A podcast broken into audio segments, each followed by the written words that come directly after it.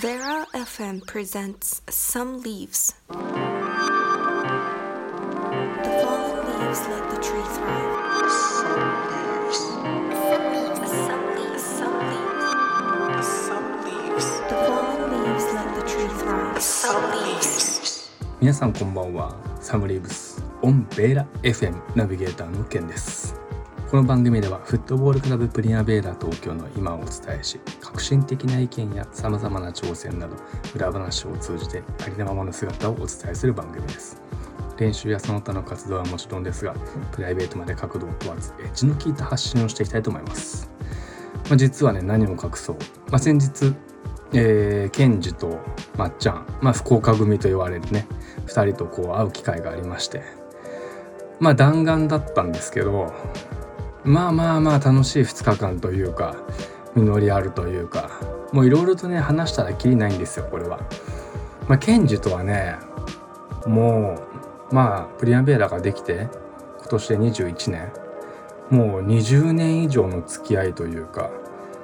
そうですね。もうあの時はもう高校2年生3年生。まあいろいろとねあのーまあサムリーブスの話も出たりとかしてでケンジがその時に言ってくれたのはまあ健太郎さんはついに夢を叶えたんだ。サムリーブスを通してというか。というのもね何を隠そう。ケンジと俺はもちろん高校も違うし。まああのお互いいろんなつながりがあって。まあケンジは 法政の、えー所属高校というのか付属高校か。付属高校にいたこともあって、えーまあ、法政のつながりがあって。大学生なのかな？その時の先輩なのかな？わかんないけどそれでフットサルのチームに入って逆に俺は当時あのマックでバイトしたわけですよ。まあ高校生の定番でしょ？バイトのね。マックでバイトしてて、まあ、そのマックでバイトしてた先輩が法政だったっていう、まあ、実は結構法政にゆかりがある。まあその法政のなんかサークルみたいなサークルではないのかなフットサルチームみたいなのがあってそこに練習体験みたいな練習参加させてもらってそこで実はケンジと出会うっていうね。でそこからまあお互い まあいろいろな関係がありつつ、えー同じ、まあ、気づいたら同じフットサルチームでしかも東京都のリーグで、えーまあ、同じチームでケンジが、えー当時7番かな。俺が11番で、まあ、一緒に汗を流した仲なんですけど、まあ、その時にね別に頻繁に連絡を取る仲でもないんですよ。でも、まあ、なぜケンジがサムリーブスでケンタロウさんは夢を叶えたかと、まあ、その背景をたどるとですねお互い当時、まあ、今もやってるんだけどうんとオールナイトを聞いてたのねなんか高校生の定番というか木曜の深夜1時オールナイトニッポンしかもナインティナインのオールナイトニッポンを聞いてたわけですよでまあ1週間ごとに会う時に先週あんな話だったよねみたいなそういうので盛り上がってまあラジオの話に花を咲かせまあ毎回のこうフットサルの活動の時に盛り上がったわけですよ。まあそういういきさつがあってでもねケンジに言われたことがあってあのまあサムリーブスもラジオでしょ？だから、まあ、夢を叶えたと。ただ一つ苦言を呈したいと。あのーまあオールナイトは AM だから。AM 感と思いきやまさかの健太郎さんが目指したのは FM 感だったと。そこに非常に残念だったと、まあ、苦言を呈されてしまい。まあまあまあいろいろとこうねあの当時の話だったりとかっていうのはすごい盛り上がった。すごいいいなんだろう旅というかいいなんだろうね雰囲気その場でした。なのでなんかまああんまり過去は振り返らないとしてもこういう関係があったっていうのはそして今もこうやって続いてるっていうそしてそれを軸にプリマベーラが21年間まあこの先も続くでしょう、まあ、何があるかわからないけどまあそうやってうん関係がどんどんどんどん大きくなっていくのはいいことかなと思います。そんなチームのメディアコンテンツサムリーブスオンベーラ FM どうぞ最後までお付き合いください。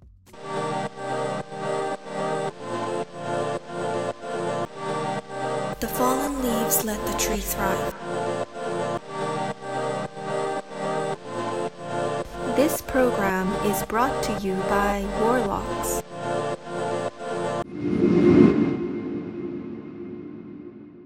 えさてさて今日もメッセージが届いております。皆さんありがとうございます。えペンネーム ORZ さんからいただきました。これからシーズンが開幕すると思いますが、コロナ禍と違って何か変化はありますか？そうですね、変化。まあ、変化っていうのは常にあるんだけど、やっぱり何が大きいって、うーん、まあコロナがなくなったわけじゃないけど、収束したって言ったらちょっと大げさかもしれないけど、今まで感染対策とかね、こうすごいこう、まあなんだろう、まあナーバスな部分が大きかった。でもそれがまあ、うーん、まあ政府のね、マスクがこう軽減されたっていうこともあって、東京都フッサル連盟に関しても、うん、その辺が緩くなったというか、まあコロナ前に戻ると。まあその弊害ではないんだけど、コロナ前っていうのは二巡開催なんです。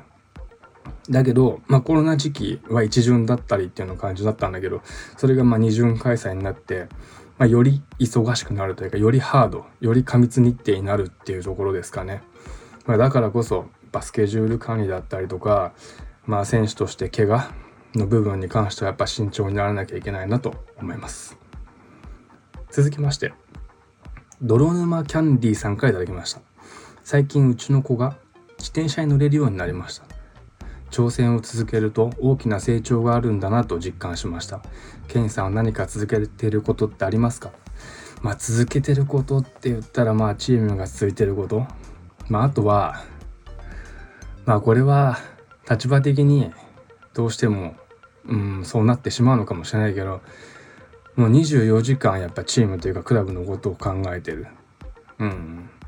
まあ一概に大きくなるのが全てではないのかもしれないけど、どうやったらチームが成長するか、そしてチームが前に向くか、前に進むかっていうのは常に考えてるかな。あとはまあ、メモを取る癖っていう、まあ、習慣はずっとしてる。続けてるかなって思います。特にね、やっぱりね、遠征だったりとか合宿、まあいろいろとこう、なんだろう、何をしなければいけないかだったりとか、まあ持ち物だったりとか、なんかそういうのはね、前日に必ず用意するようにしてるんですよ。なんかそこはね、ちょっとね、まあ、これはね、なぜかというとね、朝ギリギリまで寝たいっていう思いがあるんですね。で朝起きて準備するとなかなかできないので、まあ、それは習慣づけてるかなと思います。えー、次は、えーペンネームビッグウェーブさんからいただきました。桜の季節ですねと。何かおすすめの桜スポットってありますか？桜スポットっていうか花見も大してしたことないので何とも言えないですけどまあおすすめ？おすすめっていうかみんな何？桜とか目黒川とかさなんか行ってんでしょ？行く人は。なんか毎年の風物詩としていいなと思うんですけどあんまりね桜には疎い、うん、見てる感じがしないけどまあ言うならば、まあ、小学校の時に通ったうん通学路は桜並木の下を通っていくんですね。駅からまあちょっと歩くんだけど学園の中を行く桜並木があるんですけどそこはね今思うと年を重ねるとあ綺麗だったんだなと思う。けど当時小学生の自分からしたらまあまあまあ小学生なんてさなんだろう桜よりもなんか違うことに目がいったりするわけですよ。でね毛虫が落ちてくるわけよね。で毛虫が落ちてくるのを避けるためになんでかそこを傘を差して通るとかなんかそういうのはやったなと。あとはねうんまあ綺麗っていうか、まあ、これ山の中なんですけど秦野のねそのグリーンプロジェクトでよく使うチームの畑があるんですけどその近くにあるね甲後山っていうね畑あ畑じゃない山があるんです。小さな山なんですよ本当に。途中までもう車で行けるぐらいのレベルなんだけどそこからね頂上に行くところが両サイド桜並木がすごい綺麗で、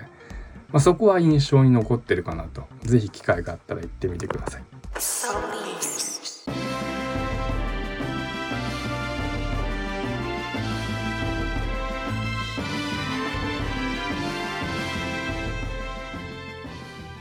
では最後にクラブ情報をお伝えします。まあある程度日程がこう公開されてサッカーは4月、まあ、第1節が、えー4月23日日曜日15時10分キックオフですね。これまたまあうちらは渋谷区リーグがね3部に落ちてしまったっていうのもあるんですけど3部の、えー、新たに新規加盟チームと戦うことになりました。またこのね3部のね新規加盟チームっていうのが正直ね新規加盟だから実力がわからない、まあ、すごい強い可能性もあるしだからより一層気を引き締めなければいけないなと思います、まあ、会場は、えー、渋谷区二子玉川グランドっていう河川敷のグラウンドなんですけどまああのなんだろう感染者数っていうのかな？観客数にも、えー、制限がなく是非あの応援に来てくれたらなと思います。そしてフットサルは5月の18日これも日曜日ですね、えー、第1節、えー、住友金属鉱山アリーナ青梅。まあまだね組み合わせとか詳しいスケジュールは発表されてないんですけどまあ開催時間的には午前中になるのかな。うん。まあここがフットサルの、えー、東京都4部リーグの開幕ですね。そして同じく5月28日。これはまた同じ同会場、えー、住友金属鉱山アリーナ青梅で、全日本選手権の1回戦、まあ、この組み合わせに関してはもう本当に直前でしか出ないのでまあうちからしたらどこも格上だし。だけど、まあ、格上で戦える相手って戦えるチャンスっていうのはねなかなかないと思うのであのー、まあ胸を借りるつもりで胸を突き合わせるじゃないけどあのしっかり戦えればなと。まあトリが一生懸命練習メニューだったりとかチームの強化を図ってくれるので、まあ、選手としてもやっぱそこはね、えー、少しでも結果に結びついていきたいな結びつけていきたいなという気持ちですね。でジュニアチームに関しては、まあ、日帰り合宿の様子っていうのはまたこれ次回のサムリーブスでお話できたらなと思います。今回ね収穫体験っていうのをやってるんですけど、まあ、収穫体験っていうのはねまあ、そう簡単にできることではなくて本当に小さなことの積み重ねいわばその小さなこと一個一個がこう点と点がね線につながって、まあ、総結集と言っても過言ではない。例えば、まあ、チームの畑の存在、うん、フットボールクラブが何だろう。畑を持つってなかなかないと思うし。まあもちろんそこでねやれ野菜ができるかっつったらまあそんな簡単なものではない。うん。もう本当に自然と直結してることなので。だけど、じゃあ何に使うかっつったらその畑は まあフリースペースとして、うん、選手たちがバーベキューする会場だったりとか、ね、なんかそうやってこう有効活用できたらなと。そしてそれがまあ元でというか農家さんとのご縁ができたり、まあだからこそ収穫体験ができる。まあそして何よりも、まあ理解ある子供たちそしてご家庭へのまあ、還元っていうところがやっぱり大きいかなと思います。少しでもなんかたくさんの経験をそしてもちろんね勉強はねすればするほど IQ は上がっていくんでしょうけどやっぱり経験って自ら足を運ばないとできるもんではないので少しでもそこに協力してあげたい加担してあげたいなと僕らの持ってる力をうんまあ還元というか、まあ、一緒に楽しめるような環境を作れればいいかなと思います。まあ、引き続き、あのー、まあ、メディアチームが作ってくれてるジャストプリマベラだったりとか、えー、名古屋のニュース23、まあ、今ショート動画がね、まあ、盛り上がってるので、ぜひあの YouTube をご覧ください。でさらには活動内容は引き続き Instagram や、まあ、YouTube をご覧ください。質問や投稿メッセージなどお問い合わせは Instagram のメッセージかメール、またはサムリーブスの動画にコメントする形でも結構です。さて、ベーラ FM サムリーブスもエンディングのお時間です。最後までお付き合いいただきありがとうございます。ベーラ FM サムリーブスいかがでしたでしょうか？またラジオの前でお会いしましょう。アクロスアップリアベーラお相手はナビゲーターのケンでした。グッドラック。